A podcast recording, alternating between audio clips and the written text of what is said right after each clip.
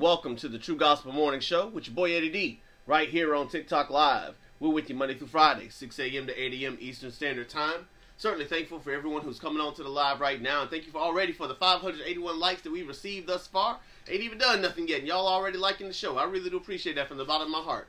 Uh, if you have any questions, comments, or concerns, feel free to drop down in the comment box below with any questions or comments that you may have. And toward the end of the show, we will drop down in that comment box and answer all questions that we have as long as time permits. And so we're just thankful again for you guys coming on to, uh, with us today. On today's episode, we're going to be talking about a teacher that went viral for kids not minding her during her ballet class and um, some of the implications that we can take from what's going on with our kids in today's generation. We're also going to be talking about being addicted to cheating in our sanctification session, um, in a unique case that I'm that I'm dealing with in therapy, um, to kind of highlight kind of um, a an addiction to a dark to darkness, um, in some of the ways that we can become inventors of evil, as it states in Romans chapter one. Um, in our something praiseworthy segment, we're going to be talking about Mike Epps and how he has bought his entire childhood neighborhood and um, and created affordable housing for um, for people to be able to live in the neighborhood um, and now awesome um, that uh, that that endeavor has become. But we're going to start our show off today, uh, continuing our series in um, in Shadows of the Cross as we're looking at the book of Hebrews and how Jesus is the key to all of Scripture. From Genesis to Revelation, everything is pointing to the Savior, everything is pointing to the cross. So, again, we're thankful for every person that's coming on live. We're grateful for all of you guys and hope that we're able to say something to you today that will edify, magnify, deliver, and set free any of any of our um, souls that are um that are watching on today. We're going to start off with a word of prayer and then we're going to jump into our word for this morning. Most gracious Heavenly Father, we come before you saying thank you for another blessed day in your presence. We're thankful, God, that you thought it not robbery to give us this opportunity to be able to worship you in spirit and truth on today. We're asking, Lord God, that you just saturate this entire worship service on today. Uh, that every word that's said on today, Lord God, that it be a testament to the true and living God, a testament to who you are, your love, your grace, your mercy, your kindness, and your truth. Lord God, we ask that anything that is said on today, um, let it be none of me and all of you. Lord God, we're asking, I'm asking a special prayer for some good internet today, Lord God, that we just have some reliable internet that we're able to get this message out to your people on today, uh, Lord God. So touch the airwaves, touch the, the signals, whatever it is that you got to do on today, uh, that we may be able to have a reliable, so- a reliable source to be able to get this word out to you on today. Um, we're asking, Lord God, for those who don't have a walk with you, God, uh, that they uh, grow to be curious about you and grow to love you, bless you, and honor you in duty and delight. And that the word edify and magnify the souls of those who do have a walk with you, that they may continue to grow encouraged in their walk with you. And Lord God, we thank your Son, Jesus Christ, for making all this possible by dying on the cross and rising again for our sins, so that we may have been transferred from the kingdom of darkness to the kingdom of light. And Lord God, we just thank him and give you all uh, glory, honor, and praise in Jesus' name. Amen. All right. Uh, give me one second to go check on something just to make sure we're still doing okay over here.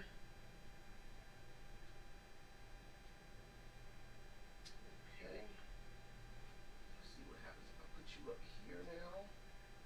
Hope that makes a difference. Probably not, but we're going to do it anyway and see what that does. All right. All right, so let's jump into it. Again, we're in our Shadows of the Cross series on today, looking at the book of Hebrews. Again, the book of Hebrews is the author's um, um, um, way of reminding the people that he wrote to that all of the Old Testament is a shadow of Jesus Christ. And so, what that speaks to us is that all of Scripture, from Genesis to Revelation, is a shadow of Jesus Christ. The, um, the author of Hebrews is showing the people that he wrote to that from Genesis to Malachi, their old their their their Bible at the time, their scriptures at the time, everything was a picture of the shadow of in the shadow of Jesus Christ. From from creation all the way to the end of Malachi, everything was a shadow of Jesus Christ, the shadow of a picture of who Christ is. And so he shows us that he was the greater messenger that all the, the all the, the the the angels and the prophets they were all messengers of god and those messengers were all shadows of Jesus Christ.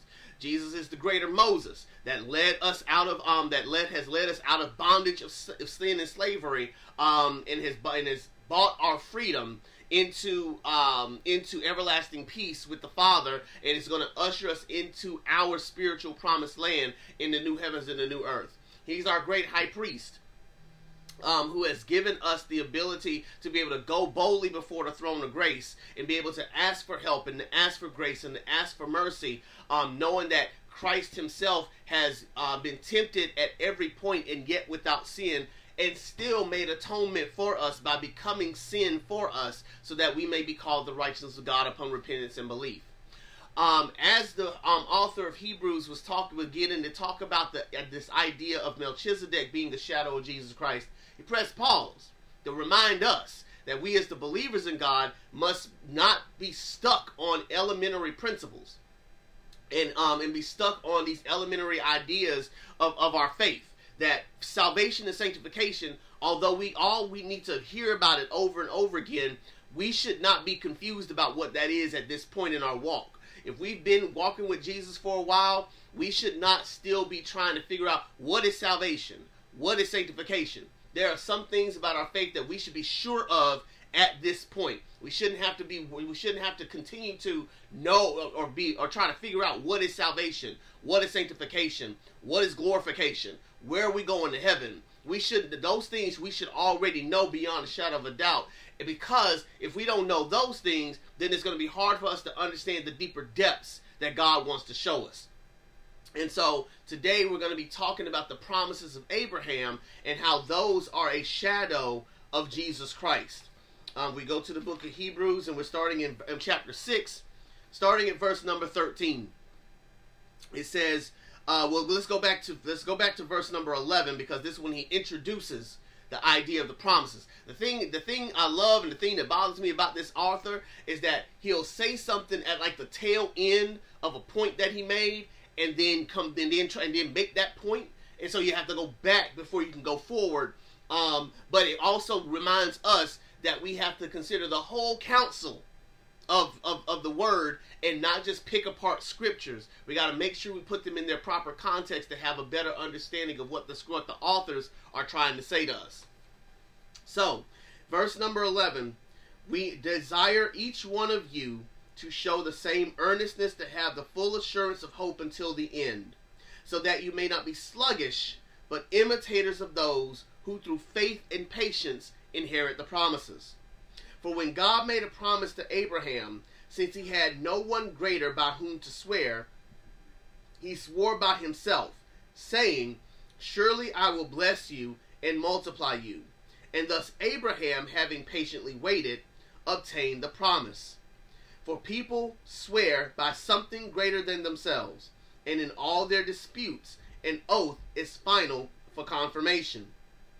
So when God desires to show more convincingly to the heirs of the promise the unchangeable character of his purpose, he guaranteed it with an oath, so that by two unchangeable things, in which it is impossible for God to lie, we who have fled for refuge might have strong encouragement to hold fast to the hope set before us.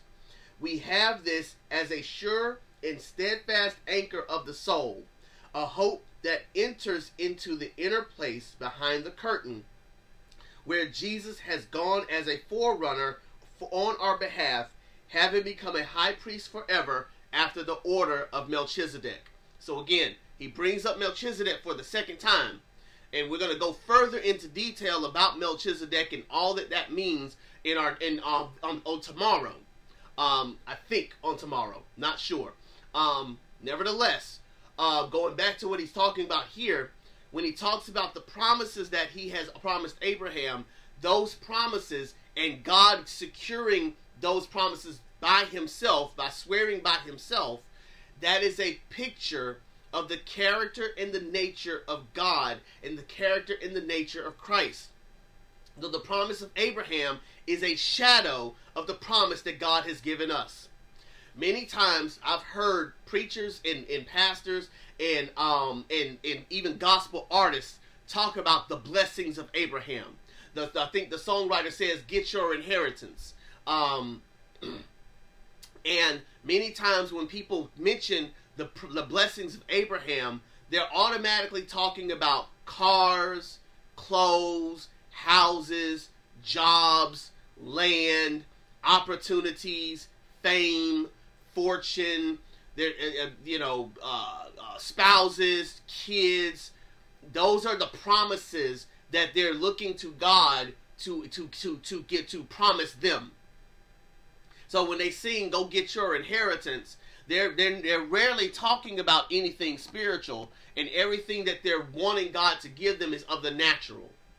What God is saying to us is if we take a bigger if we if we take a if we scale everything back and look at the big picture, we will see that God is not talking about giving you material blessings. Rather, the blessings of Abraham are a shadow of the promises that God has promised us when it pertains to our soul, when it pertains to our eternity, when it pertains to um, our peace, when it pertains to our um, our our communion and our connection to Him. God is saying to us as the believers in God that are the promises that He promises us are not talking about anything of this material age, but rather it's talking about a soul, a soul transformation. Now, is this to say that we shouldn't pray prayers about the things that we want from God? Absolutely not. If anybody's going to give us anything, surely it is God. But what we're saying today is that the promises of God, the promises of Abraham, are not indicative of, of, of us, you know, being promised specific things unless God says to us specifically that these things he has promised you. And that's between you and him.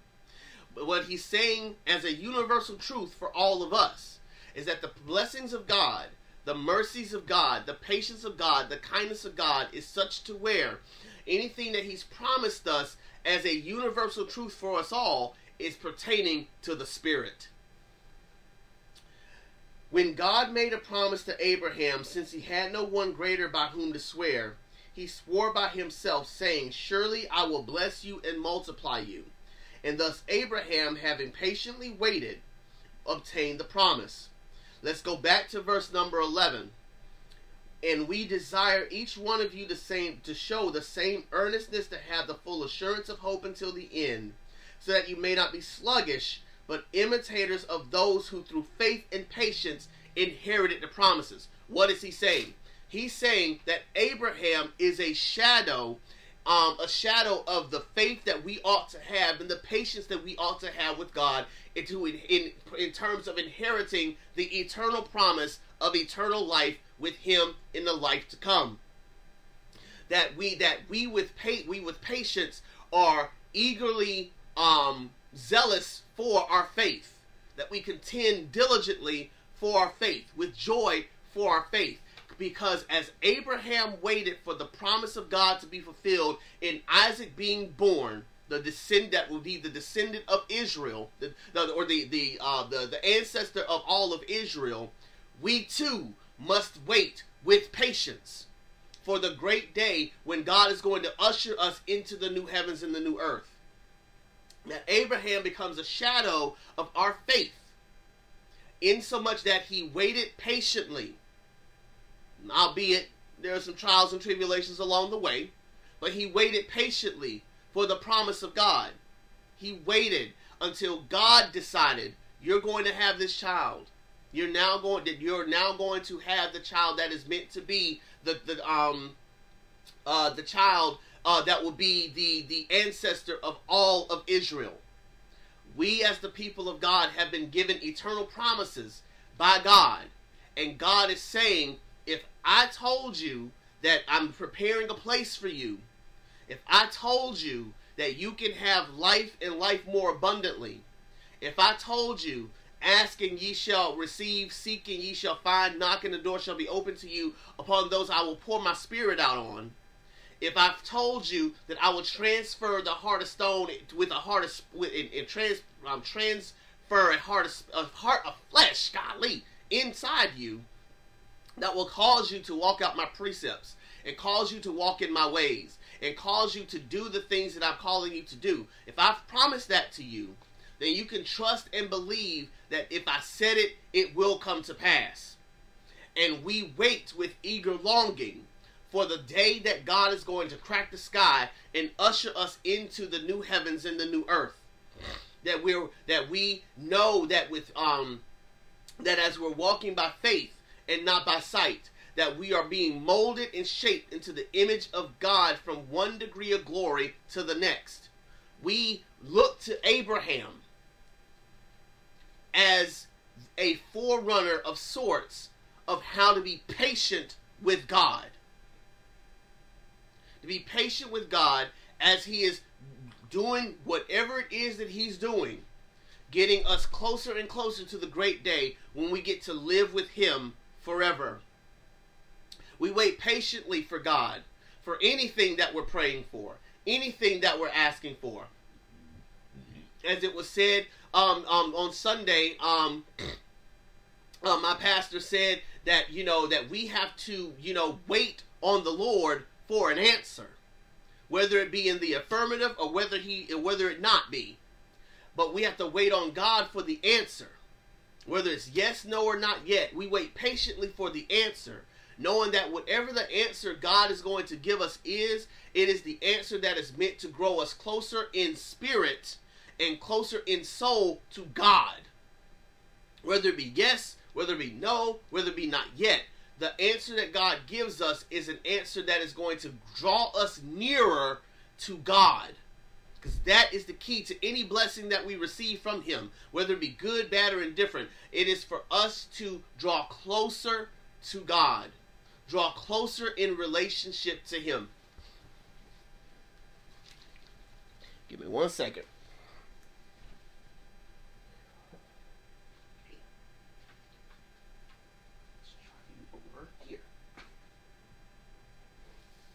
And so we again as the people of God, we we uh we with patience wait for God and we and we and we and we patiently wait with wait on him to deliver us, to set us free, to magnify us, to lift us up, to encourage us.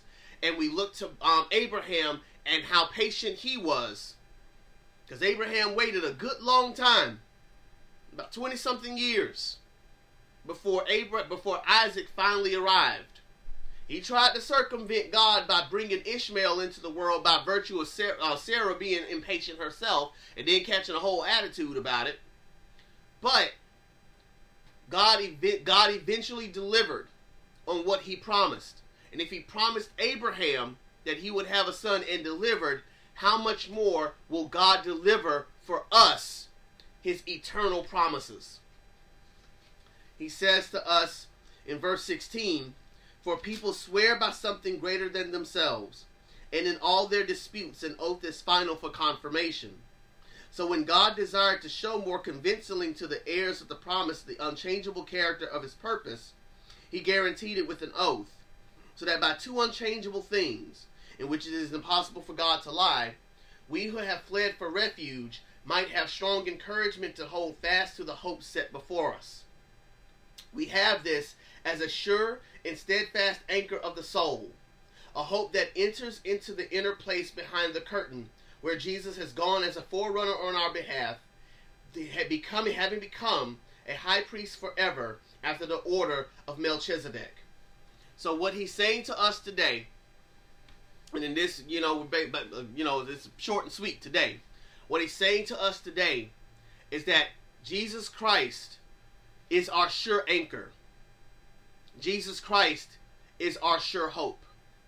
Jesus Christ is the one in whom we have eternal peace and we have our in, we are anchored in our eternal hope.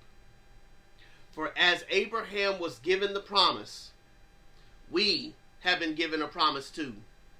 And our promise is sure. Our promise is just. Our promise is true. We, the believers in God, believe earnestly that God has delivered us from the kingdom of darkness and transferred us into the kingdom of light. And we walk by faith and not by sight, knowing that if God did it for Abraham, surely Christ has done it for us. That if God did it for Moses and the people of Israel, surely God has done it for us. And all the times in the, in the places in Scripture that we see people waiting on the Lord, we can rest in the comfort of knowing that we too can wait on Jesus. As we as we look to our the uh, look to the examples that have been laid before us, we can know beyond a shadow of a doubt that if God did it for them, He will surely do it for us as well. And so we, the people of God, can rest in the comfort of knowing that God has done a great work in God having sent His Son on the cross to die for us, to rise again for us, to give us the ability to be able to worship Him in spirit and in truth, to give us the ability to be able to pay, wait, to, to, to with eager patience and eager longing, wait on Him. We're waiting on Him to crack that sky open and to deliver us into the new heavens and the new earth. We're waiting on Him to give us an opportunity to be able to walk with him and to talk with him and to sup with him. But then that but even in the waiting, we can do all those things right now. Because the Holy Spirit lives in us. The Holy Spirit reigns in us. The Holy Spirit moves in us. The Holy Spirit gives us all of our being. And in that, we can take comfort in knowing that if God did it for them, he will surely do it for us. Because he swears to himself. He swears by himself. He's, he's given himself an oath. He's declared that oath against himself. And because God reigns supreme, we can take anything that he says to the bank. That's why he tells us in the word, he tells us in his word that if we are the people of God, if we are the believers in God, then we, as his as his people, we have the ability to be able to um, go to him and to lay all of our burdens and all of our issues and all of our problems down before him. And we can wait on him to give us any and everything that we need. That we we we we we, we lay all of our issues and all our problems before him and because he swears an oath to himself, we can take it to the bank. Anything that he says, we can take it to the bank. That's why he tells us repent and believe. When we talk about belief in God, when we talk about belief in Jesus, when we talk about believing in the um the holy the holy Savior.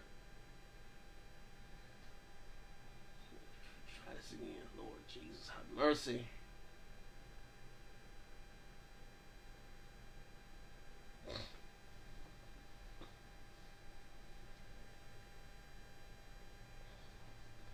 Sorry that we're gonna try it again, y'all. We're gonna try it again. But when we talk about believing in Jesus, when we talk about believing in our when we talk about when we talk about repentance and belief, God is saying to us, God is talking to us and he's showing us and he's revealing to us that we as the people of God, we have to believe in everything that he says. We have to believe in everything that he is. We have to believe in everything that he's not. Because again, what scripture shares with us is the fact that if we're going to believe in him, we have to believe in everything. Everything that he says, everything that he does. We are saying to God, I believe in you. I believe in everything that you say. I believe everything that you don't say. And I'm believing in every promise that you have given to us. Everything that you have promised us from Genesis to Revelation I'm pushing all my chips in and I'm putting, I'm staking my claim in you. I believe in everything that you're saying and I wait with patience for everything that you said we're going to have. And whatever you're going to usher us into, whatever you're going to give us, Lord God, I'm believing in it because you are the eternal promise and you've given us you. You've given us everything that you are, everything that you're not, and everything that we have. It all rests in your hands. And so, God, I'm believing in you. I'm trusting in you. I'm delighting myself in you. I'm giving myself to you. And I'm waiting with, with eager with eager longing and eager patience for everything that you promised. From Genesis to Revelation, everything that you promised, I'm waiting on you to get to give it to me. Every eternal promise is mine. And because you've sworn upon yourself, I can take that to the bank as a guarantee. Because you are the most supreme being. And in being the most supreme being, any anything that you swear upon yourself, take it to the bank. So if you say, I'm going to live forever in the life to come, I'm taking it to the bank. If you say that my sins have been forgiven me, I'm taking it to the bank. If you're saying that I can have life everlasting, I'm taking it to the bank. And I'm taking it to the bank because of what Christ has accomplished on the cross for me. I'm taking it to the bank because of what Christ has accomplished on the cross for all of us. Because we look to Jesus as the author and the finisher of our faith. And if these scriptures that God has given us are God breathed, then anything that it says and anything that anything that it that it, that it that it proclaims, I'm taking it to the bank. And so we, just like Abraham, waited for the promise. We too are waiting with eager longing for the promise of a new day, promise of a new dawn, and we are eternally secure in Him upon repentance and belief. And again, we are assured of our faith, which is why He tells us again in chapter 6, verse number 11, we desire each one of you to show the same earnestness to have the full assurance of hope until the end, so that you may not be sluggish, but imitators of those through who, uh, who through faith and patience inherit the promises. So again, Abraham is a shadow of the character and the nature of our faith in God. We should look to Abraham and how patient he was with God. And, and, and, and, and how patient he was until until Isaac showed up. And once Isaac showed up, to God be the glory, the promise was fulfilled. Just like Abraham believed God and it was counted to him toward righteousness, we believe God. And our faith is counted toward righteousness not because of, of a righteousness of, of our it's a righteousness of our own, but because it's a righteousness that was given to us by Jesus Christ upon him dying on the cross and rising again and, and, and giving us the inheritance, giving us, crediting us with righteousness, transferring us from the kingdom of darkness to the kingdom of light. We are assured of what Christ has accomplished for us. We have the full assurance and we walk that assurance out patiently until the end. Those who endure till the end shall be saved. Those who endure till the end shall be saved. So we, the people of God, we endure till the end in the full assurance that if God said it, it is going to come to pass. So there are two things that we as the people of God we as the believers of God want to take from this from this message to from the um, from from this block of Hebrews today. Number one, if we're going to ask God for anything, if we're going to ask anybody for anything, we should ask God.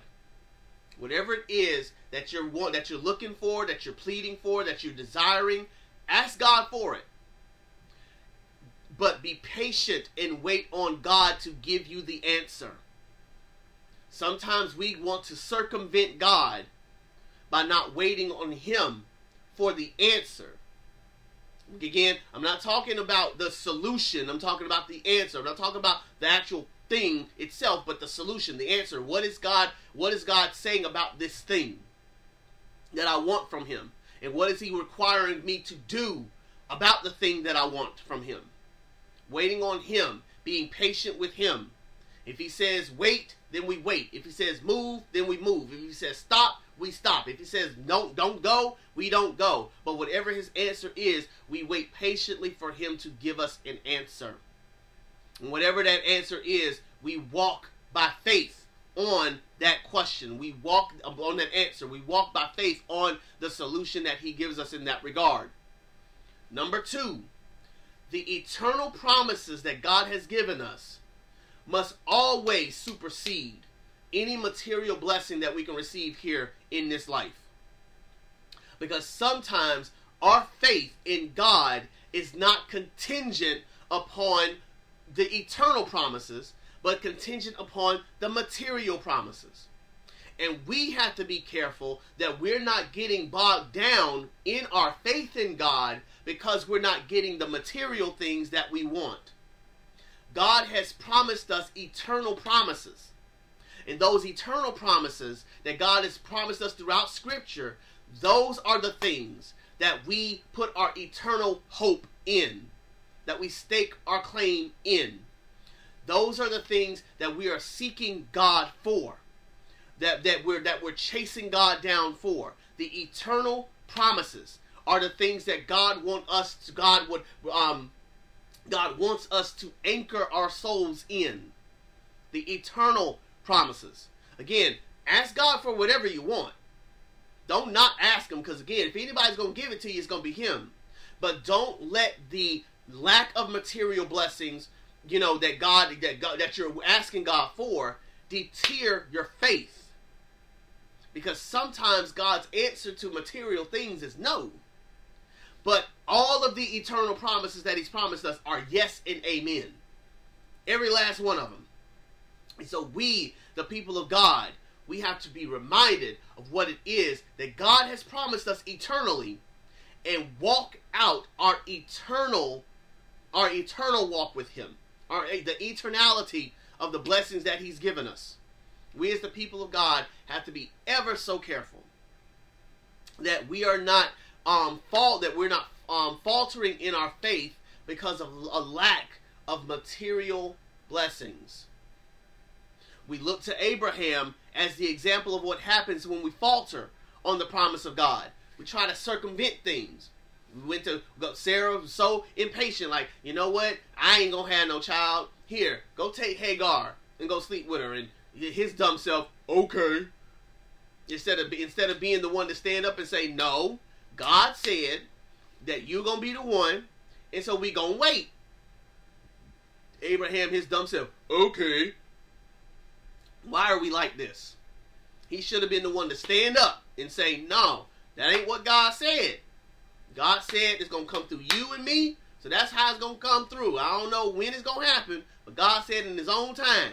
Now we understand in biblical history, Ishmael, you know, and the Ishmaelites and all that need had, had to come to pass for for reasons, um, you know, um, going through Samaria and all that kind of stuff. Nevertheless, um, you know, we see, we look to them, be like, this is what happens when you try to circumvent God. So don't try to circumvent Him be patient and wait on God, but don't let his lack of answer in the material world deter you from believing in him in your soul and in your spirit. Because more often than not, the breakthrough that you're looking for is going to happen in the spirit. It's not going it's not going to always happen in the material world. It's going to happen in the spirit. We look to uh, Daniel, um, uh, look, um, uh, the, um, Azariah, Mishael, and Hananiah. Y'all know them as Meshach, um, uh, Shadrach, Meshach, and Abednego. They said, "I know God can deliver us out this furnace if you throw us in this furnace, King. But even if He doesn't, I'm not going to bow down to you." That is the that is the faith that we should have in God. That even if He doesn't come through with what I want Him to do, I'm believing in him and casting all of my, my, my trust in him because I know what he can do and I know what he's already promised me for my soul. And my, and my soul, my soul is more important than any material things that I could ever have in this life. My soul is what matters the most. The kingdom is what matters the most. And so I run this race Thank you, God. Thank you, God. Mm. Philippians chapter 3.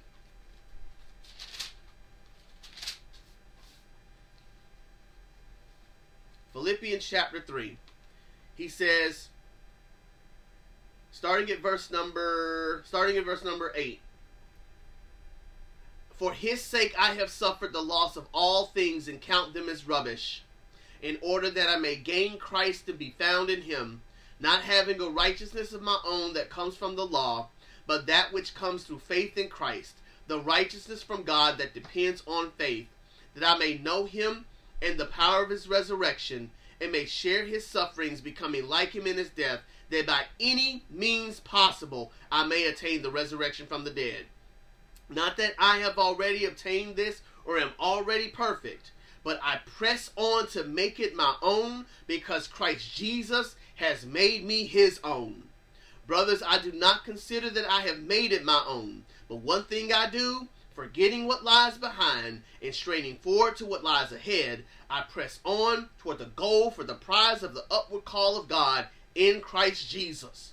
Let those of you who are mature think this way, and if in anything you think otherwise, God will reveal that also to you. Only let us hold true to what we have obtained. So we hold on to God. We hold on to Christ. And as we're holding on to Jesus, we are running this race with eager expectation that one day God is going to usher us into the new heavens and the new earth that one day our faith will become sight.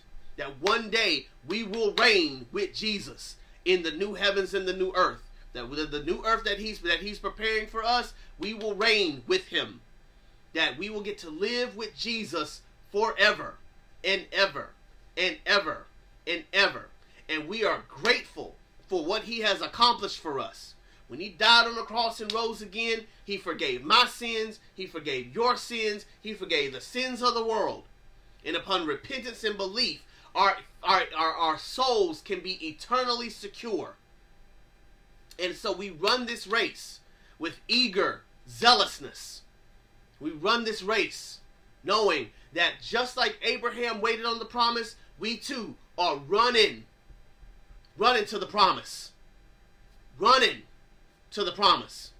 Because we know that if God did it for them, just like the author of Hebrews keeps saying, if he did it for them, surely Christ has done it for us. If he did it for them, then we can rest in the comfort of knowing that God has indeed done it for us. And as a result, we can run this race with eager longing that the race is already won we just got to keep running.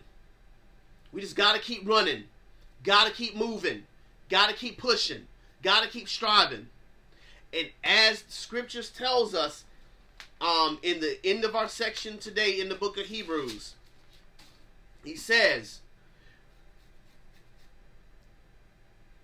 We who have fled for refuge might have strong encouragement to hold fast to the hope set before us. We have this as a sure and steadfast anchor of the soul, a hope that enters into the inner place behind the curtain, where Jesus has gone as a forerunner on our behalf, having become a high priest forever after the order of Melchizedek.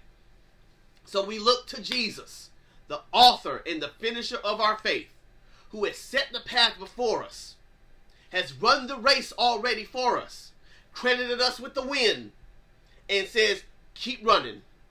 Just keep running. You are you got this. With eager longing and expectation, you keep running. You keep pushing. You keep striving. You gonna make it. You gonna be all right. We gonna make it. We gonna be all right. Our souls are resting in Jesus. If we have the eternal rest of God, then we can run this race let trials and tribulations come. We keep running. Let trials and keep uh, and tribulations come. We keep pushing.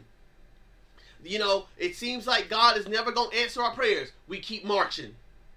Seems like things are never going to go the way that we want them to. We keep on moving. We keep on hoping. We keep on striving. Why?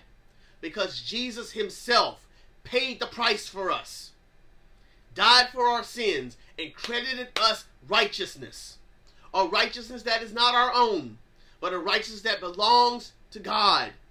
You better come through, sunflower. We cast all our cares on Jesus, knowing that He cares for us. He said it Himself Come all to me, those who are, who are burdened and heavy laden. I will give you rest for your souls. That eternal rest that God has promised us, it is eternally secure. It is guaranteed, backed by the author, by the author and the orchestrator of heaven himself. The st- that's the all the stamp approval we need. Is backed by heaven that we can have eternal rest for our souls. That is what God has ushered us into. That is what God is bringing us into. That is what God has promised each and every one of us if we repent and believe. Someone asked the question, "What is life about?" Oh no, no. What it, it, um, is what is what is life worth? And I told and I told him yesterday, it's worth everything. How do we know that? For God so loved the world that He gave His only begotten Son, that whoever believes in Him shall not perish, but have everlasting life.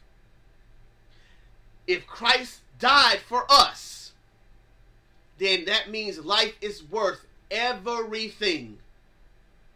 Everything. And it's eternally secure by the power of the Holy Ghost, the power of Jesus Christ, the power of God, the Godhead, three in one. Our eternal promises are secure in them, secure in Him. And we, the people of God, can take it to the bank. So keep running, keep striving, keep pushing. Hold fast your confession. Hold fast to Jesus Christ. Hold fast to your faith. Because as it said, because as God is telling us today, we, the people of God, we, the believers in God, we can we can take it to the bank that if God did it for Abraham, surely Christ has done it for us. If he did it for Abraham, he has done it for us. And the eternal promises and the eternal guarantees that Christ and God have promised us throughout Scripture, we can take those to the bank because God Himself has secured it through Jesus Christ dying on the cross and rising again for our eternal peace, for our eternal hope, and for our eternal salvation. You're watching the True Gospel Morning Show with your boy Eddie D right here on TikTok Live. We're with you Monday through Friday, 6 a.m. to 8 a.m. Eastern Standard Time. Want to thank you guys so much for the 187 likes that we've gotten so far. Thank you for every like, every comment, every follow, every share. If you have any questions or comments, feel free to drop down in that comment box below. Toward the end of the show, we will roll through the comment section and see what questions are there and answer as many questions as we can. So you got to wait till about uh, 7:45, 7:50 a.m. Eastern uh, for us to answer those questions. Uh, but again, thank you so much for watching. Um, and, and, if you have missed any part of this message or would like to listen to past episodes, you can go right now to Spotify and Apple Podcasts and subscribe to the True Gospel Morning Show, the podcast, and listen to every episode from inception to now. When we come back, we're going to talk about a teacher that went viral for getting upset over kids who have been unruly in her ballet class. And we're going to talk about the implications of that. Thank you so much for watching, and we'll be right back in just a moment.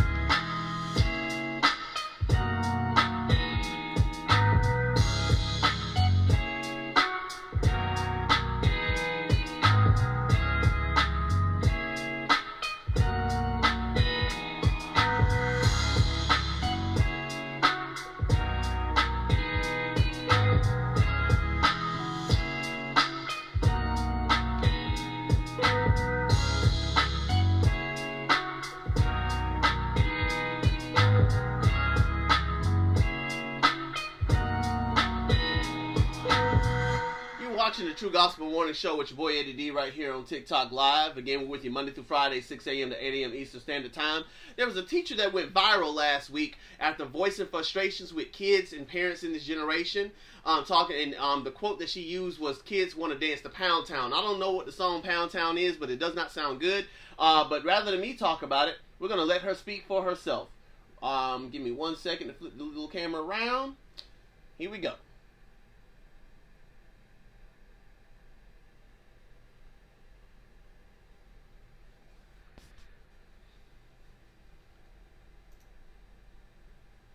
Uh-oh.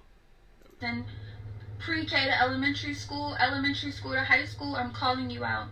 The children today, I have never experienced, and I'm I'm 22.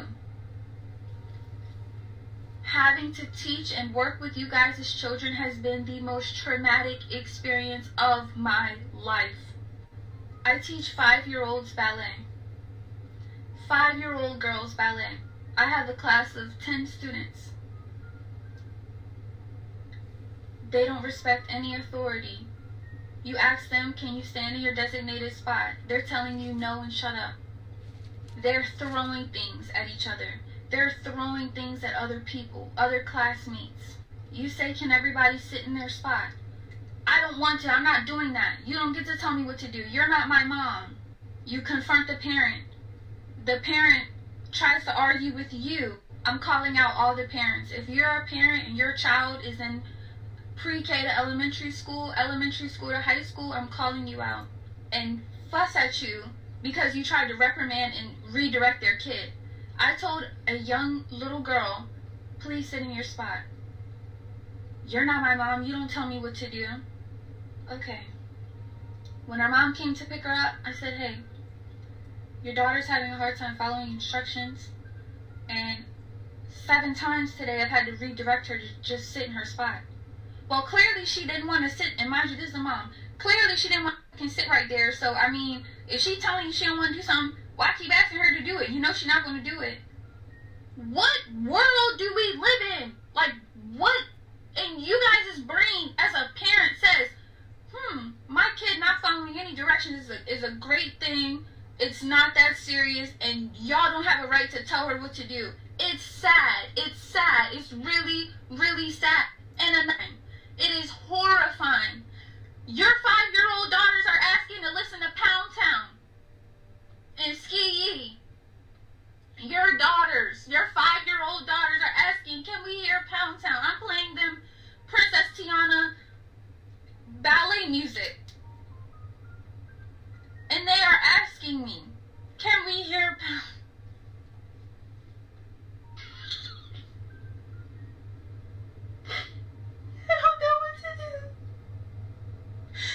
I don't know what to do.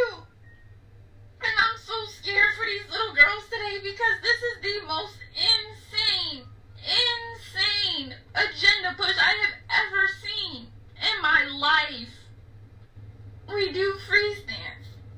You guys' daughters are twerking at five. Five. Where's the parenting? Where's the boundary? Here's the help. Y'all are not helping your kids. You're hurting them. You guys are hurting them. I come every day dressed, ready to go, and I'm in school too. I'm in college. I mean, I put bows in my hair. I'm wearing leotards. I, I'm trying to get them interested in, in, in like, proper things for their age, and you guys are exposing your kids to this raunchy secular music. Why is you guys' five-year-old's daughter singing Pound Town? And it's just really, really, really, it's upsetting. Where's that?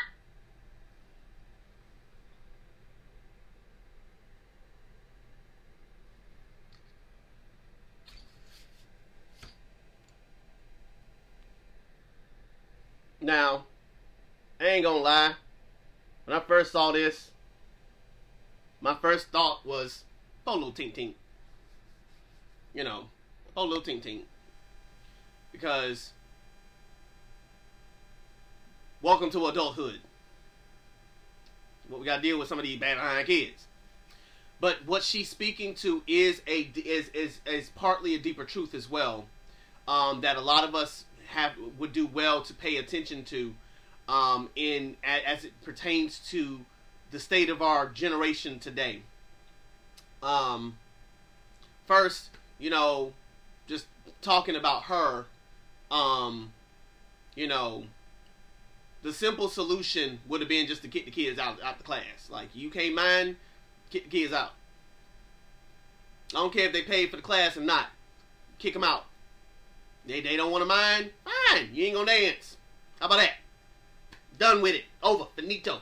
Get them on out of there. But then my wife and I talked about it last night. And we were like, but we know good well we ain't gonna get these kids out. We're gonna try to make it. We're gonna try to corral them. You know how we do. And so you know we just have to teach them, encourage them, learn learn how mind. You know the, the rules and everything, and figure out creative strategies to get them to to fall in line. That um you know, but that's that's neither here nor there. Um, the deeper truth that she's speaking to is um, the fact that you know there's there's several things happening at the that's that's happening at once. I remember when I was growing up, um, you know, we had Silk, R. Kelly, um, um, uh, what's her name? Dog it, what's her name? Um, the girl who sang "I'm gonna be a freak until the day till the dawn."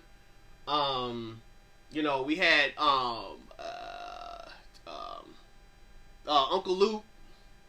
You know, we had our nasty songs too. Is all I'm saying. We had our nasty songs too. Now there seemed to be a wider variety of music in that in that time frame. You know, back in that day, you had to listen to whatever was on the radio had to watch, listen to whatever was on Video Soul or MTV or those sort of things. Like you didn't get, you didn't really have an opportunity to really build a catalog unless you went and bought the physical stuff back in my day. Know, both of y'all, most of y'all looking at me like, what? Yeah, to actually buy music? Yeah. CDs, tapes, um, you know, records. Yeah, we actually had to do that, you know? And so it so it was a lot. It it, it, it wasn't as videos, music videos, things like that didn't really permeate you know, our airwaves like that um, in the days that in the days that I was growing up. But we still had those. We still had those same kind of songs. I mean, there was some nasty things going down in some songs. There was a lot of more innuendo, and you had to kind of put some things together. I mean, I mean, now mind you, let me look you up and down till you say stop. That's really, I mean, that's pretty much you know what's going on in there. You know, definitely not talking about lollipops. Um, but it wasn't as prevalent. Um, and you know the dance and the dances they weren't as you know raunchy and that sort of thing. At least from what the kids could see. But we fast forward now to, and it's been going on for like the past several years now. You know, that's all the kids see. I mean, creative dance and things like that are very few and far between now. Like everybody wants to, everybody, every woman wants to twerk in the music videos. You know, it's all about how how how much you can make your butt pop.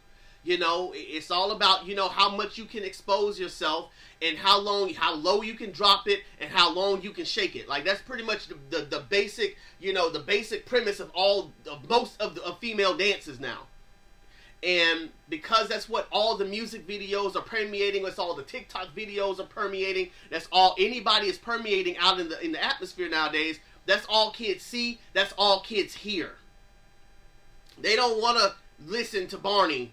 They don't want to listen to Princess Tiana. They don't want to listen to um Sofia the First. They don't want to listen to you know Thomas the Tank Engine. They don't want to. They don't. They're not looking for um for for um for the Spidey for Spidey and his friends. Like you know once they hit about four or five years old and they get a taste of some um of some Nicki Minaj, it's over with.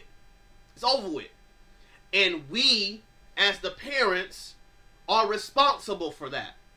Because we are allowing our children too much access too soon. We want our kids to be free and be able to express themselves and all that sort of thing. I get that. But for many of us, we are we have become very irresponsible when it comes to what our kids are being exposed to.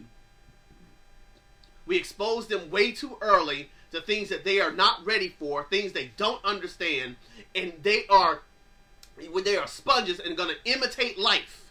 That's what kids do. They imitate what they see. They have no clue what they're doing, no clue why they're doing it. They're just imitating life. That's what kids do. So whatever we expose them to, that's what they're going to imitate.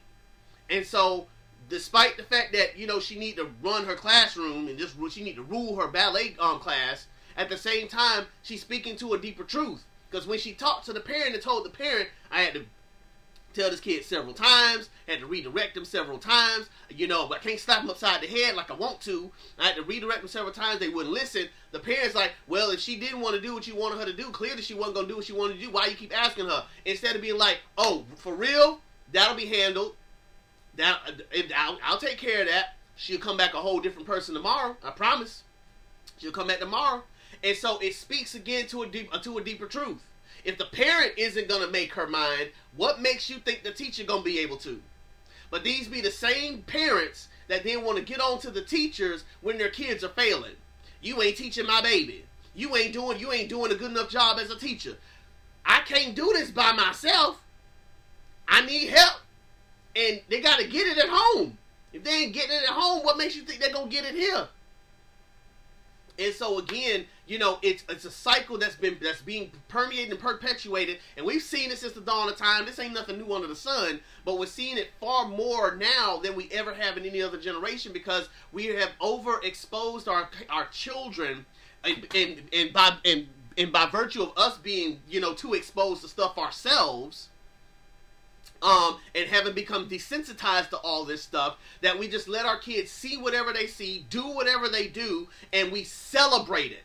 I can't tell you how many times we've seen kids on videos of TikTok and Instagram and Facebook of, of, of, doing all the raunchy dances and doing all those things, and the parents are there hyping them up. Yeah, yeah, yeah, yeah. Oh, that's so cute. That's so cute. Yeah, it's cute. It's cute until it ain't. And then you're wondering, how did it get like this? I don't know where I went wrong. I'm a good parent. Our kids are being, are, are, we're failing our kids.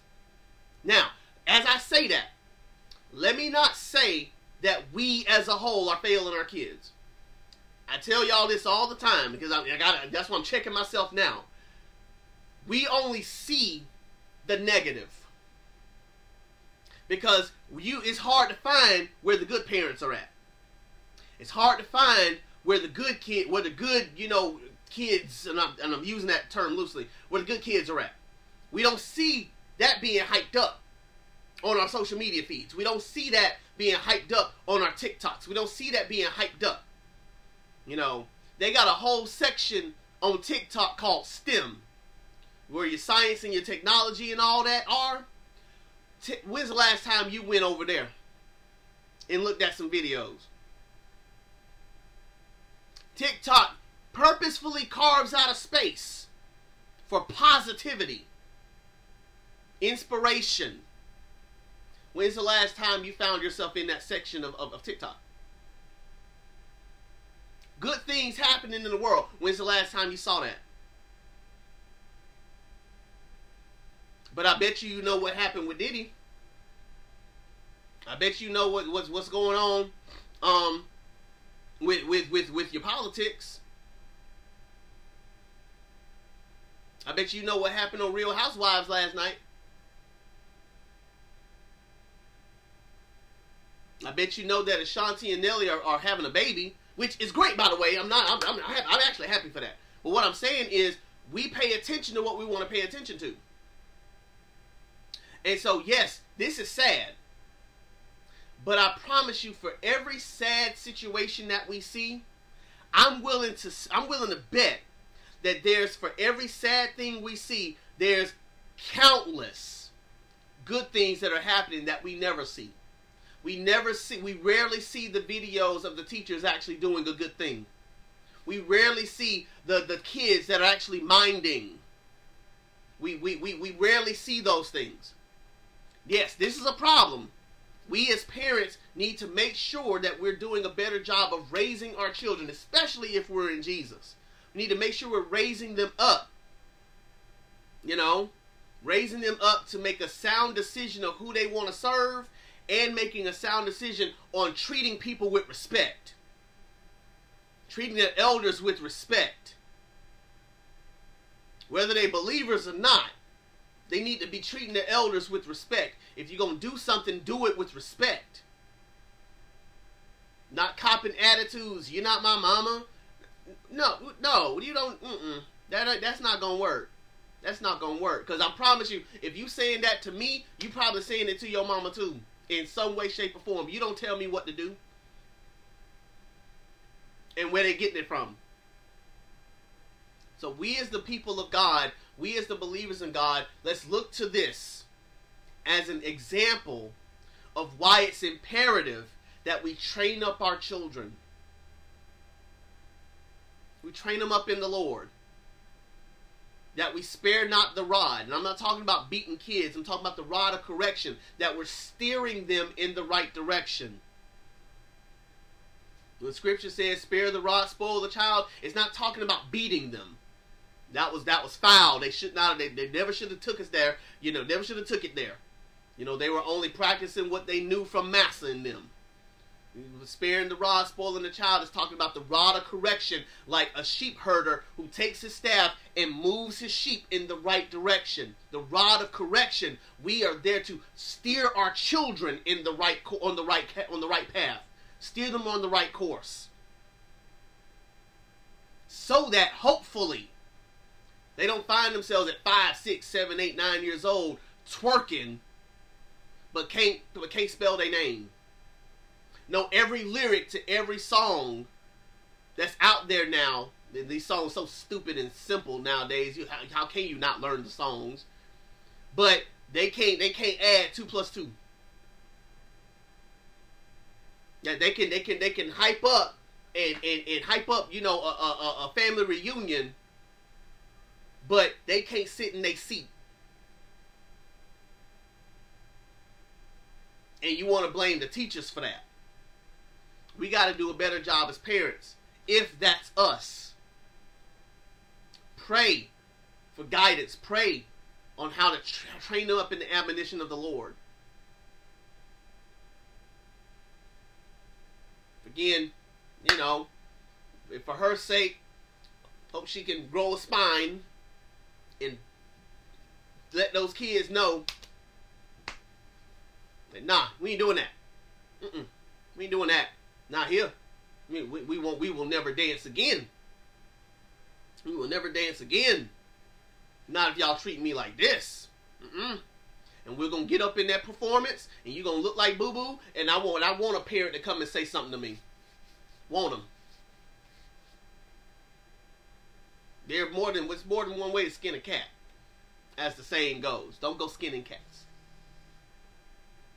But we, as the people of God, we have to be willing to step in that space and train up our children in the way that they should go so that when they get older they will not depart if God so says the same. And so we learn from this example raise our children up in the way that they should go.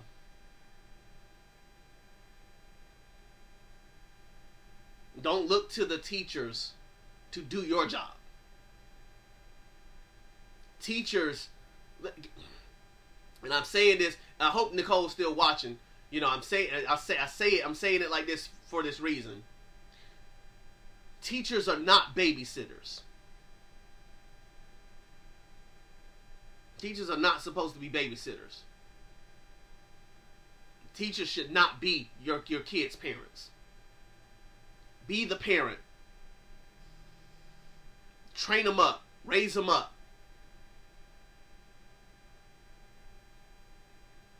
It's not your it's not your teacher's job to be a parent.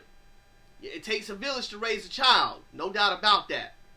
But your te- your child's teacher should not be their parent.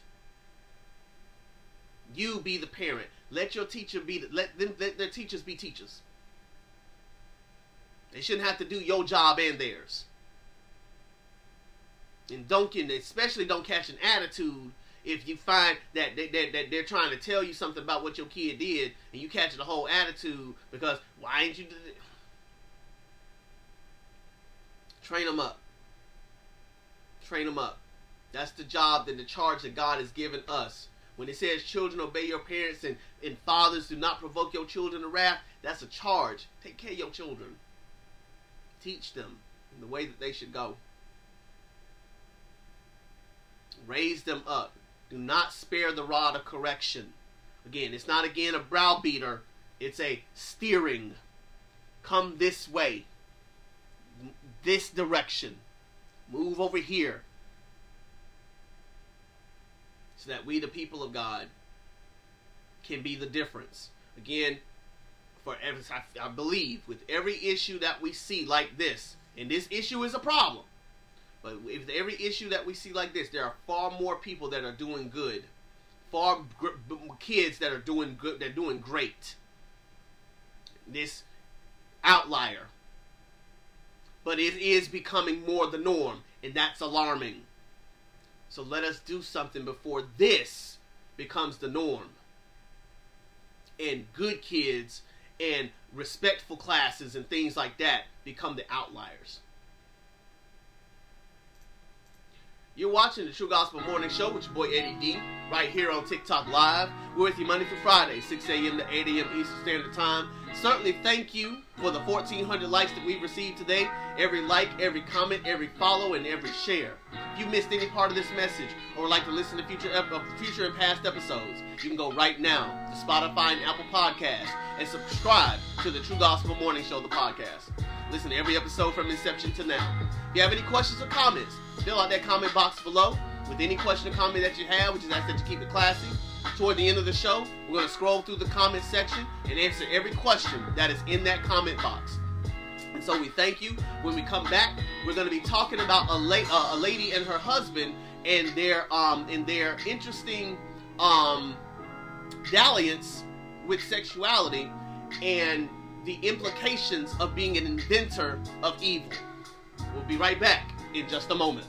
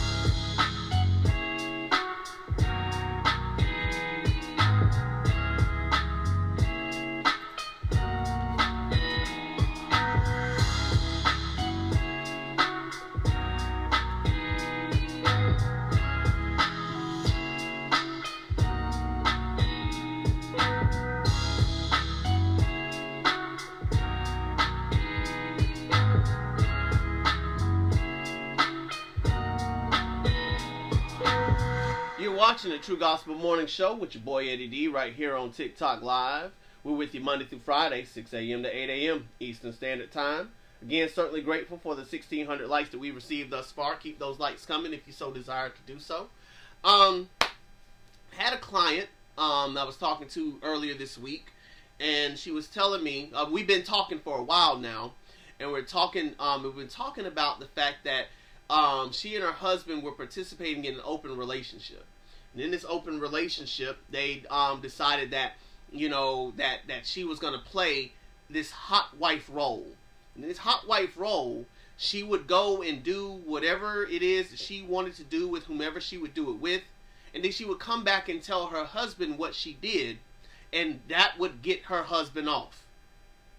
And they practiced this for a while, but then she started to, you know, she start she did this hot wife thing with this particular dude, and her husband was so upset about it that they uprooted their entire life and moved to a whole different state to get away from that guy. She decided, I don't want to do this anymore, you know, because if it's gonna make us have to uproot our whole lives for us to, for you to be all right, it just doesn't seem it doesn't seem like I ought to be. It doesn't seem like it's worth it. And so, lo and behold, he tells her to do it again, and so she did it again, trying to make him happy. And sure enough, like clockwork, he got upset with the fact that she was sleeping with this particular dude all over again. And got so upset and frustrated that now I don't want you to be, I don't want you to sleep with him no more. Cool, all right, I'll leave him alone. But then three days later, why don't you go sleep with that dude again? What? And they go back and forth, back and forth, back and forth like this. He, he, she goes and does something with him. He gets upset. She tries to break it off. He says, keep going. She goes again. He gets upset. She tries to break it off. He says, keep going. She goes again. And they kept going in cycles like this over and over again. She comes to me with it. And I, and I, and I, and I ask her the question what is he getting out of this? What is he getting out of you being with another dude that that and, and it's not him? What what is he getting out of that? Because apparently whatever it is that he's getting out of it, he is not allowing you to stop doing it, even though he's claiming it's frustrating him. What it sounds like to me is that he's not frustrated about it in so much that he's enjoying playing the role of a victim of adultery. And as a result, he loves that role so much that he's going to continue to push you to, to be with this dude that you don't want to be with, but you keep going back to to make your husband happy, only to then come home and he be upset with you. The math ain't mathing on that. And so she tried to confront him on it, and the most that she can get out of it was that he enjoys knowing that somebody else finds her attractive that he gets a kick out of that. Now, why he gets a kick out of it to the point where he wants her to go sleep with somebody else, only to then get mad that she's sleeping with this dude, doesn't make sense. Nevertheless, she's like, he wants me to keep going. I keep telling him I don't want to, but he won't let it go. And he won't stop bothering me about it. He won't stop bringing it up. And he won't stop talking about how upset he is so much so that when they went to couples counseling, he brought it up there saying that he was upset with her for sleeping with the dude. And then I and so I asked her, "Did you tell the therapist that he that he gave you the green light?" Well, no. Why not? Because that's the that's the precipice for everything that's going on. That's the whole foundation for what's happening. He gave you permission I, I shouldn't have taken it, but he gave you permission, and then now it's getting upset with you, but he's only upset with you because you're you're with this person by his permission.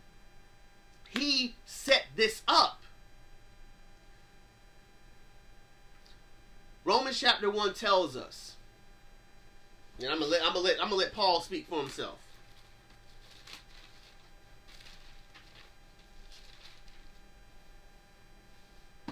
Romans chapter 1, verse 28.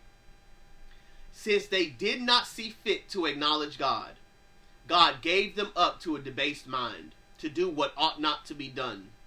They were filled with all manner of unrighteousness, evil, covetousness, malice. They are full of envy, murder, strife, deceit, maliciousness. They are gossips, slanderers, haters of God, insolent, haughty boastful, inventors of evil, disobedient to parents, foolish, faithless, heartless, ruthless. Though they know God's righteous decree that those who practice such things deserve to die, they not only do them, but give approval to those who practice them.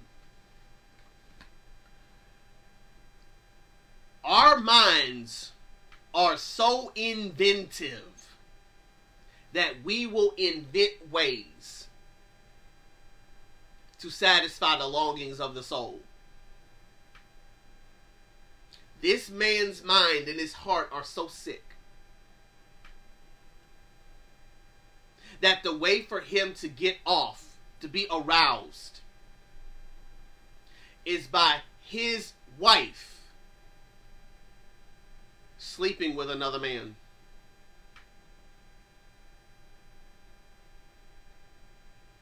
Coming back and telling him, and he then played the role of victim to make himself feel good on the inside. She says, I don't want to do this anymore. He then pushes her. Go and do it again anyway. You know you want to. You know you like him. You know you want to be you know you want to be a part of his life. Go ahead and do it. I promise I won't get mad. Then you come home. I'm so upset with you because you went and slept with him.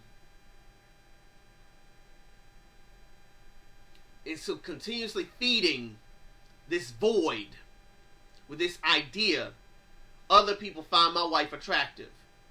That's a turn on for him. A turn on in his in, in his in in the void of his soul. You know how sick you gotta be to want your spouse to go sleep with somebody else so you can get your rocks off, then catch an attitude with the person, with your spouse, because they did what you asked them to do, and then they stop, and you catch an attitude for them stopping and encourage them to keep going, only to perpetuate the cycle, you know how sick your heart and mind have to be? People often ask the question if God is so good, why would he allow evil in the world? It's moments like this where I can proudly say, because if God got rid of all the evil in the world, he would have to get rid of you and me. Because our minds are sick we can come up with the most insane things to satisfy the longings of the soul. We can sometimes come up with the most insane things to be satisfied.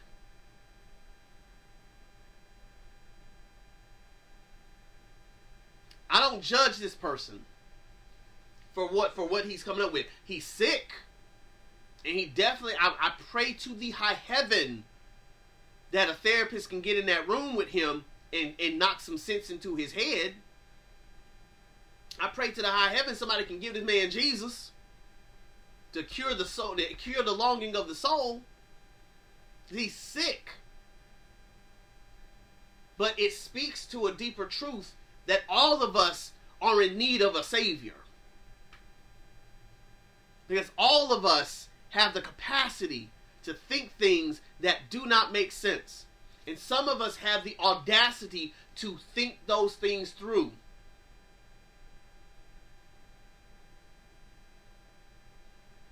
So, we, the people of God, we look to this not to judge him. I want to, but I'm not going to. I don't have a heaven or a hell to put this man in but we pray for him and others like him who are so convinced that they have to have this thing in order to feel satisfied in their souls. We've all been there. We've all tried to re- tried to replace God with something else to satisfy the longings of the soul. We got done doing a series called God's at War for a reason. We all have something that we're willing to replace to, to supplant the throne of God.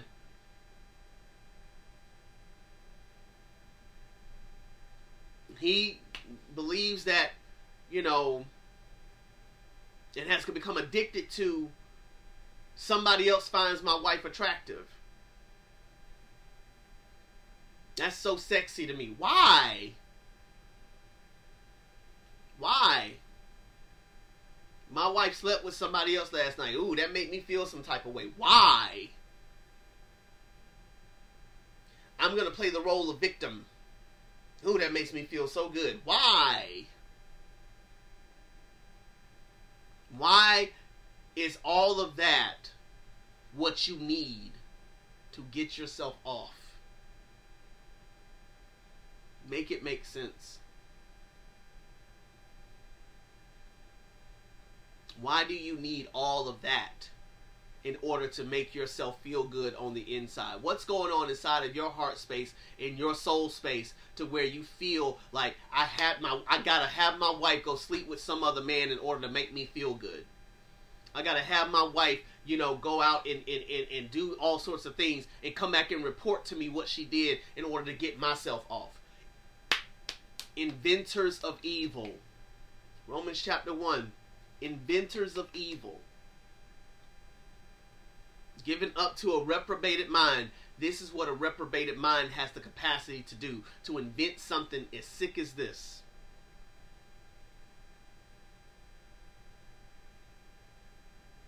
And what's more, the the, the wife is like, stop, like, no, say no.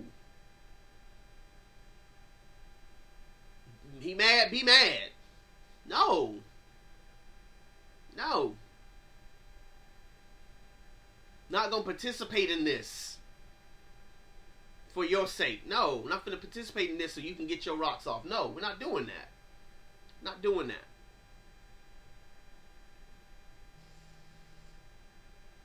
Mm-mm. And we're done. We're done. We're done. You know, I'm going. Not, I'm not gonna sleep with this dude so you can get your rocks off no more. We're not doing that. Not doing that so you can get your jollies on. No, we're not doing that. But that's what a sick heart can do. Can invent ways to try to satisfy the longings of the soul. Yeah, I'm gonna have my wife go sleep with another dude and then go tell me about it so I can make myself that'll make me feel good. That's sick. I'm gonna pretend that, you know, that I'm so butt hurt that she went and slept with somebody else. So I can make myself feel good. That's sick. I'm gonna catch an attitude with her so it can make me feel good about about myself. That's sick. But that is what the heart can do when it's not anchored in eternity. It has the capacity and the potential to do insane things. And let me not even say that. We can be in the faith and still do some sick stuff. Look at David and Bathsheba. David had no business looking at Bathsheba like that. No business calling her up to um to him. Had no business sleeping with another man's wife. And I and I promise you, it was it ain't it ain't it wasn't sexy. She she wasn't like, oh, I get to sleep with the king. It wasn't like that. That was a you don't say no to the king. You can die for that. So even David, a man after God's own heart, got real sick one day and followed through. Where were his boys? Nah, bro, we, we can't do this. Dog, we can't do this. No, I mean, I know you're the king and everything, but we can't do that. Mm-mm, that ain't gonna work. That ain't gonna work. So again, let us not judge this dude in this in, the, in this in this lady, let's not judge them, because look at our own lives. What have we done? That's why we need a savior. That's why I keep saying we need a savior too, not just to save us, but to sustain us, to save us when there is there is no when, when there's when, when, when we want when we don't want to be kept we need somebody to keep us we need somebody to keep us when we don't want to be kept because there are times when we want to do stuff that we know we ain't got no business doing none and yet our filthy minds and filthy hearts can invent some stuff. That's why we need a Savior. To keep us anchored in Him. To keep our minds renewed and transformed.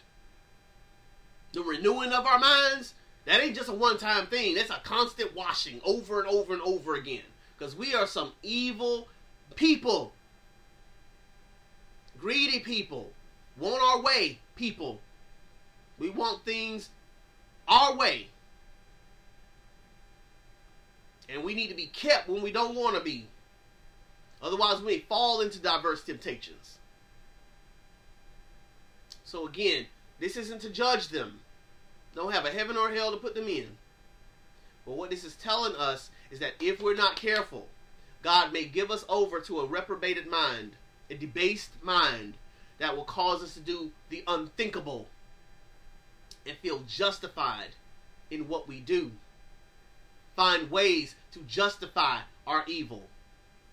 Again, this man went to therapy and was telling the therapist, I'm mad with her. All none of this would have happened if she just would have slept with that dude.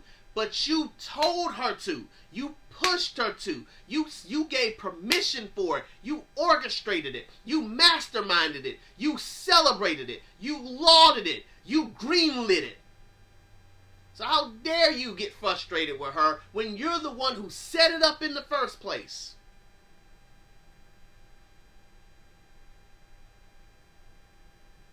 Now again, I don't know if she told him that.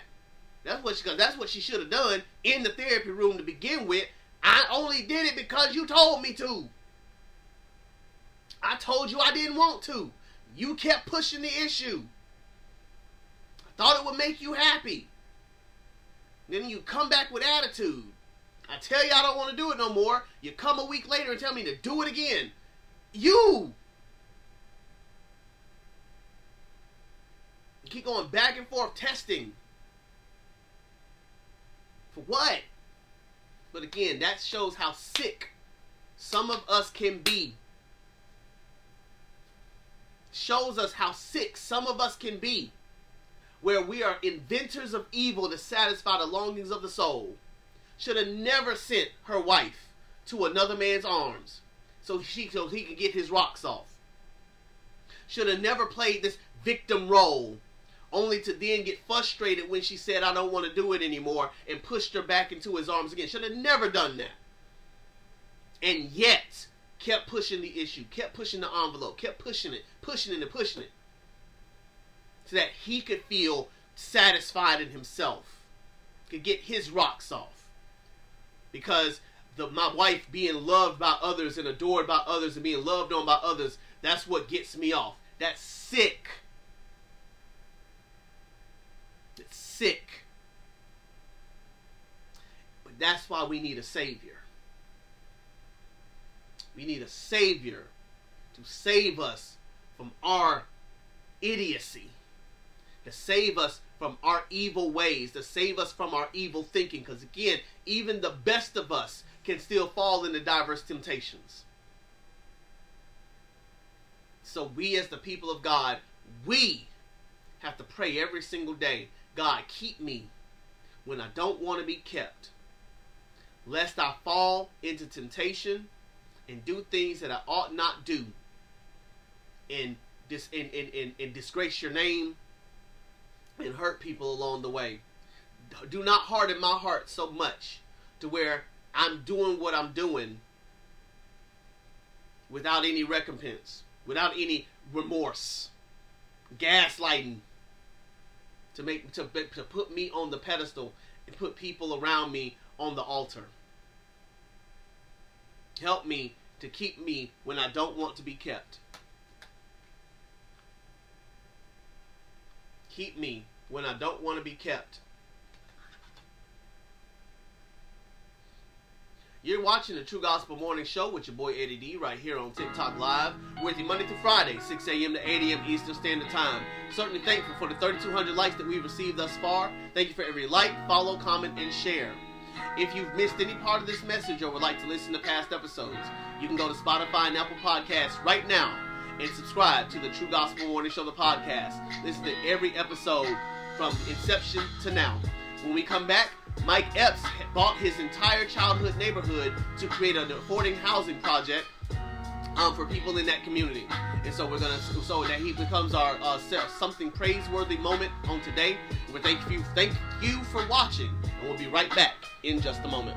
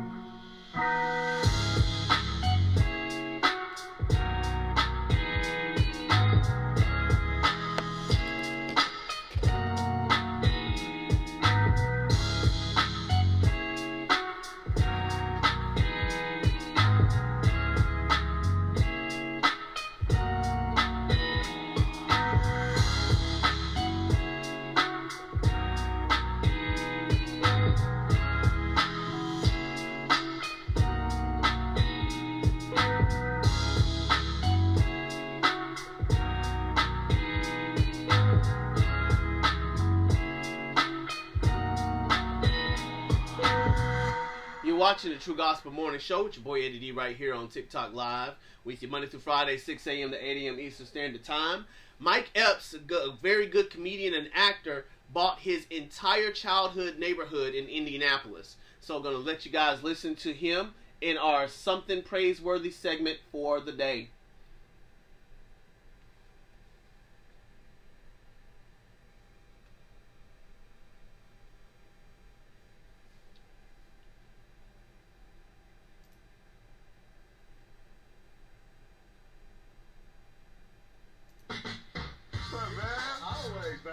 Right. I bought my whole childhood block back. Six homes. It's home for me. And there's nothing in the world like it. That's why I'm buying back. We actually got evicted from. Back in the day, I grew up in the 70s. It was about family and friends. It was about community. The memories were unforgettable.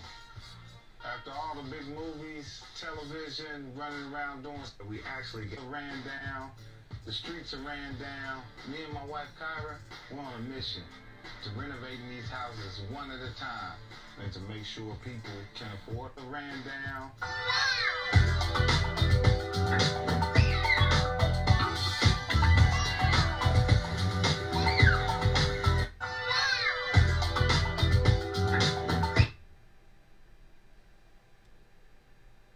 I think there's a more picture. That's the last picture. Okay. Gotcha. All right. And so, um, he started, um, you know, he basically bought up his entire neighborhood once again, and in doing so, um, is trying to create, has created an affordable housing project for the community that he grew up in. Um, and as I'm always saying to you guys, there's a lot of great things that are happening out there in the world if we just know how to look. If we just know how to look, we would find that there's a whole lot of things that are going on, on or, that are going on all around us, and more important and to the point, there's a lot of celebrities that are doing a lot of great things in the world. Like we often we often act as if you know our celebrities aren't doing anything, like they're not putting their money where their mouth is or anything like that. But no, there are a lot of good people, a lot of celebrities, a lot of people who are in the entertainment business and things like that that are doing a lot of great things in their communities.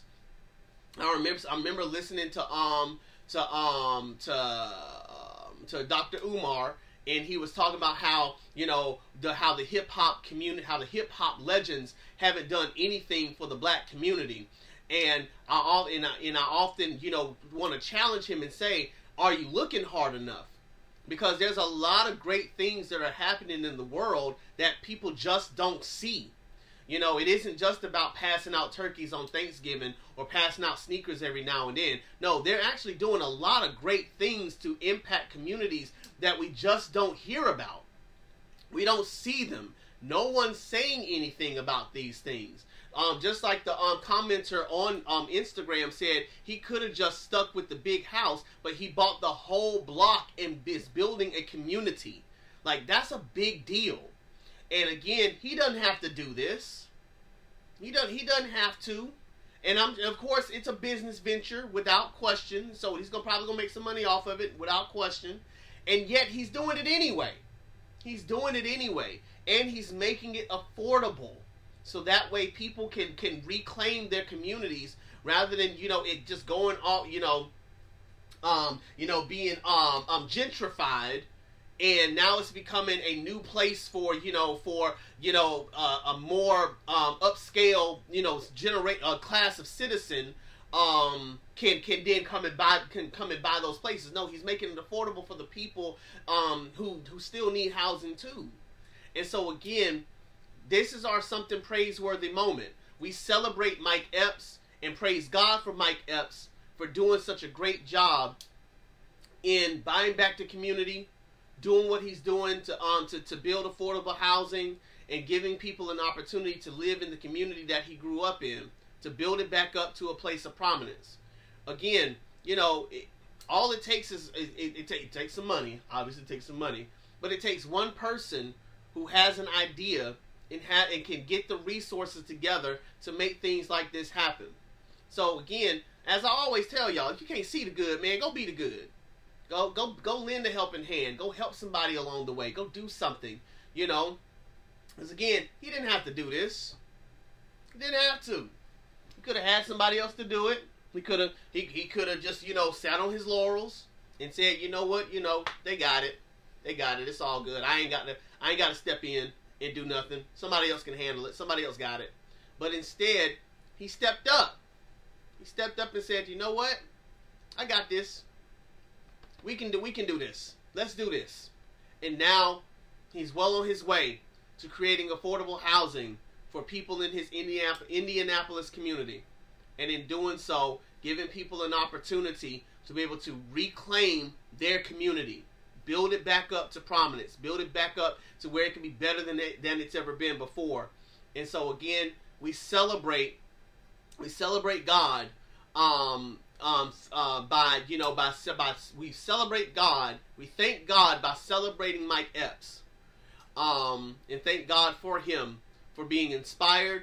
Um, and I'm, I'm going to say it was inspired by the Holy Ghost, whether or not he was inspired by the Holy Ghost or not, but inspired by the Holy Ghost to be able to go and um, buy the community back, and in doing so, be able to give people an opportunity to reclaim their community and build it build it better than it's ever been before. So again, that is our something praiseworthy today, and we thank God that He's given us the opportunity to be able to see that there is still some good going on in the world, even on times when it doesn't even feel like it.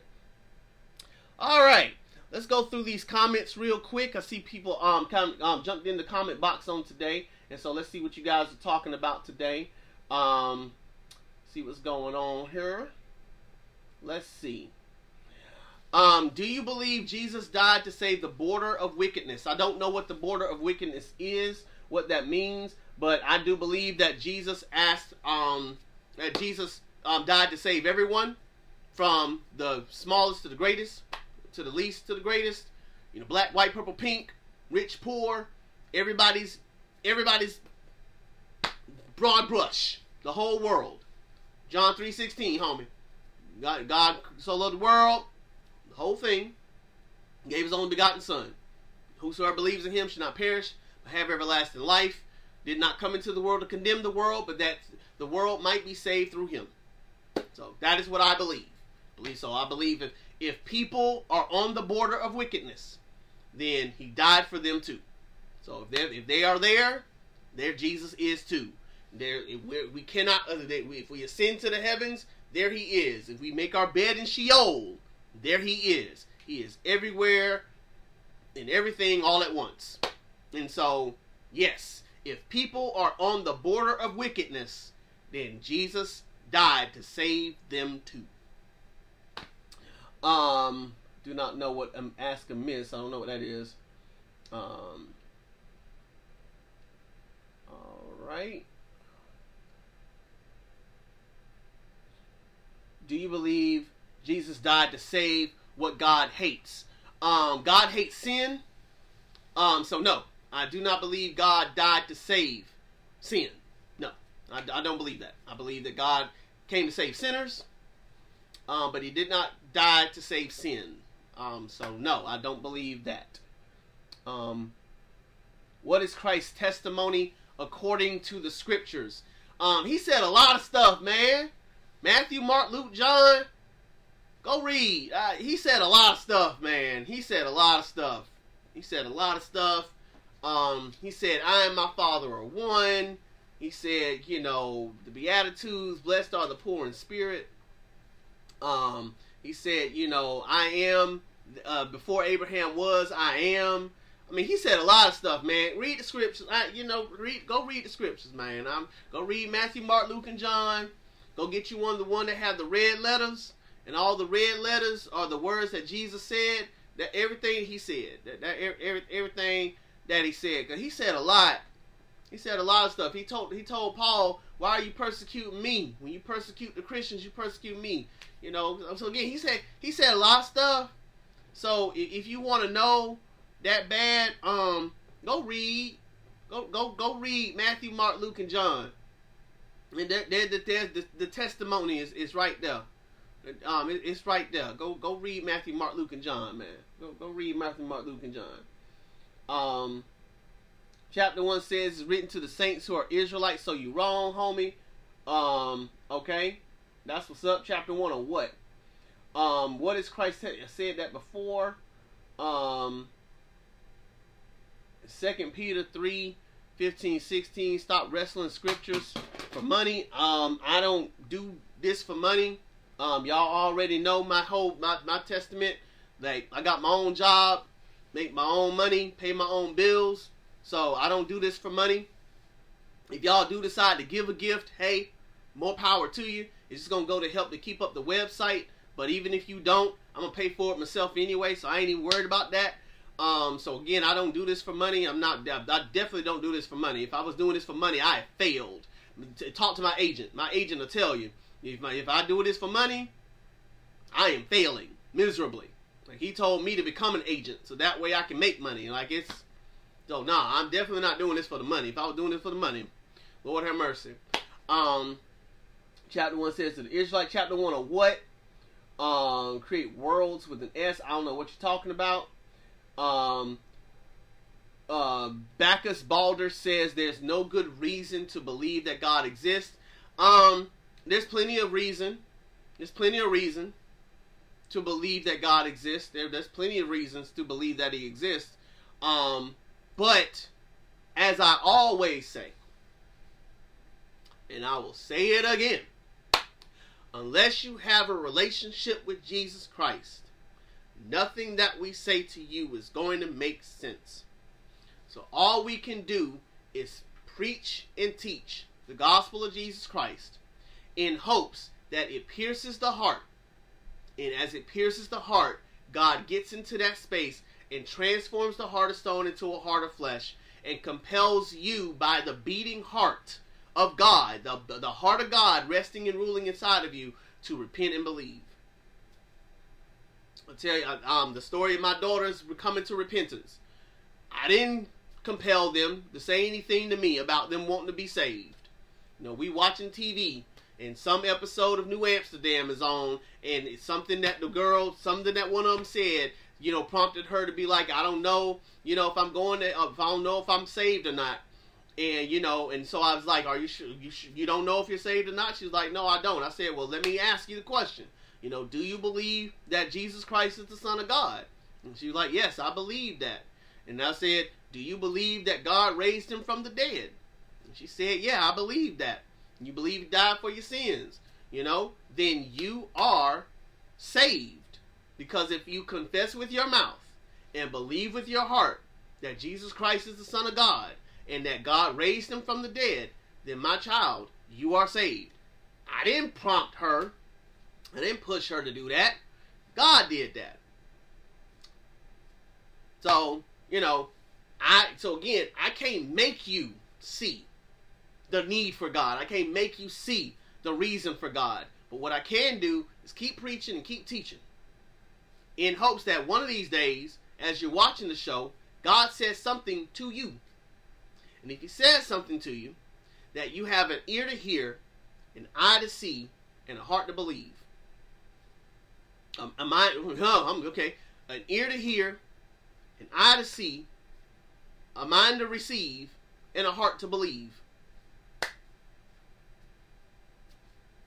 If you got it, you got it. If you don't, you don't. I don't have a heaven or hell to put anybody in. All I know is what I know about the Lord Jesus Christ and what He's done for me, and I'm letting everybody know what He did for me and teaching these scriptures. You know, and showing people how we can see Christ in all of the world that we live in. How we see it through the teacher that was frustrated because the kids were minding her, and how we see it through Mike Epps buying back his community as a picture of the eternal, the picture of the eternal rest that God is, God is promising for us. Building back a community. You know, that's a picture of Christ coming back to get us and ushering us into the new heavens and the new earth. And as he said, I have prepared a place for you. So we can look to the example of Mike Epps and see Christ in that. That's my job, is to show any, every, any and everybody Jesus in the world that we live in, in the landscape of the world that we live in, in hopes that maybe it will inspire you to want to draw closer to the Lord. But there are plenty of reasons why we should believe in God. Plenty of reasons.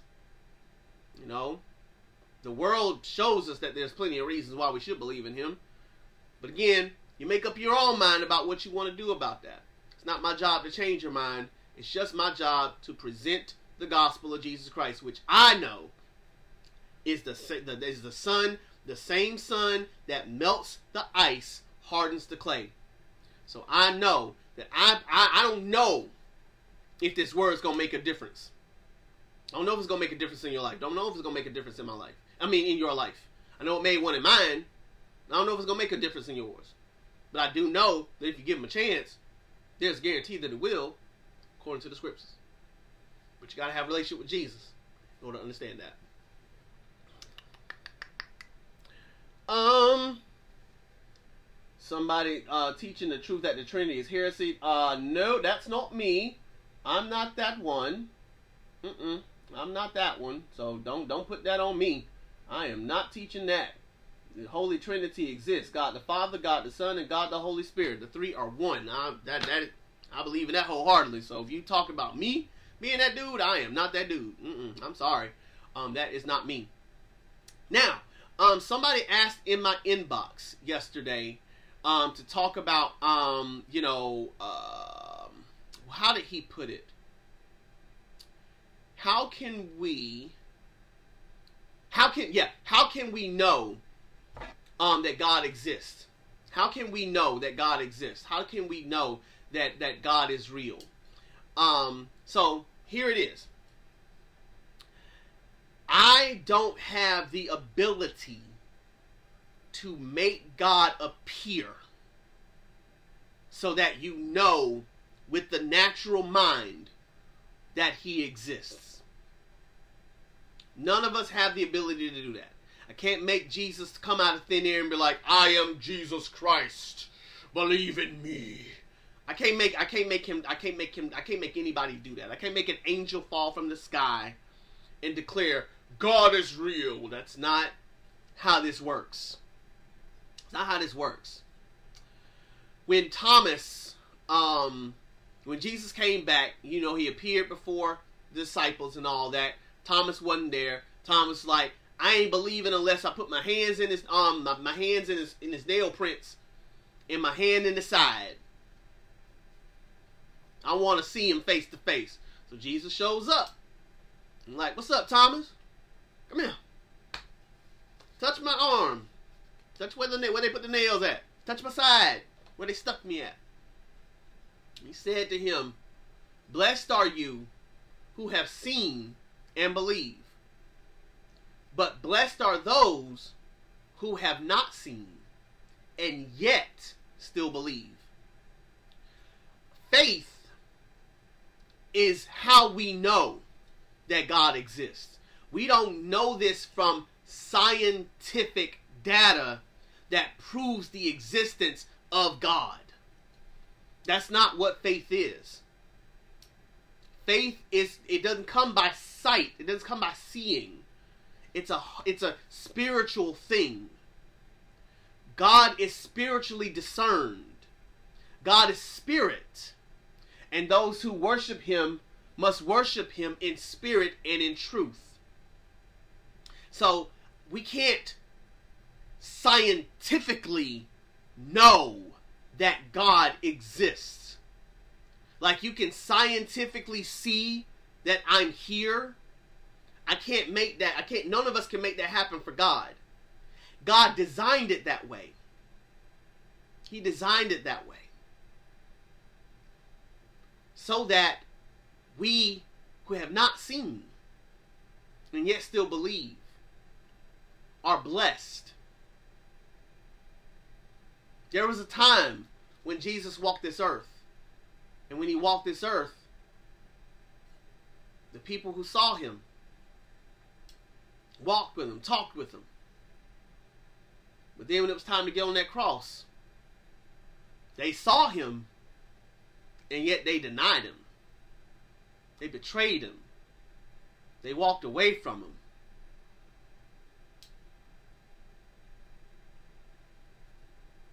So even if you saw God face to face, would you still would you believe him? Would you would you still be in disbelief? What would you need to see in order to believe that God exists? What would you need to feel to know that God exists? The thing I love about questions like that is that you the bird you feel you, you act as if the burden of proof is on me. But it's not. The burden of proof is on God. I don't get in God's business. I can only tell you how he got me. But I can also tell you that he didn't get me by appearing in a vision. He didn't get me by showing up magically in, in, in a in a dream or while I'm walking down the street or while I'm in my backyard. He didn't show up that way for me. He's shown up like that for a lot of people, but he ain't show up like that for me. So I can't tell you that I've seen the Lord. The close I've come to seeing Jesus face to face, maybe, might be this one time where I fell asleep and was thinking about Jesus, and then as I was sleeping, fell into kind of a little trance, and in that trance, saw Jesus for like a flash second. But to me, you know, I don't know if I saw Jesus or whether that was just my brain trying to go to sleep. So I don't claim that that was a vision from the Lord. I don't, I don't claim that. But that's but even then, that's not what made me believe in him. So even if he showed up in your life in some type of way where you saw him face to face, would you would you believe? That's why faith is from God. Salvation is from God. It's not from us.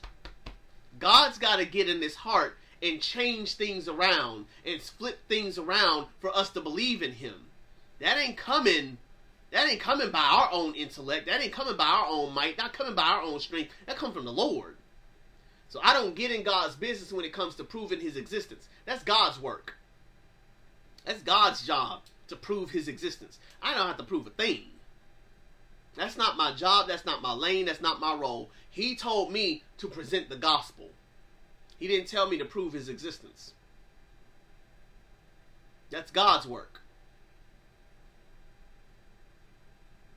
Because again, at the end of the day, even if God showed up to you in in in a, in a way that only He could show up to you, would you would you believe? Or would you find another way to dismiss what God is showing you so that you can continue to hold on to your unbelief and argue folk down because it gets you off?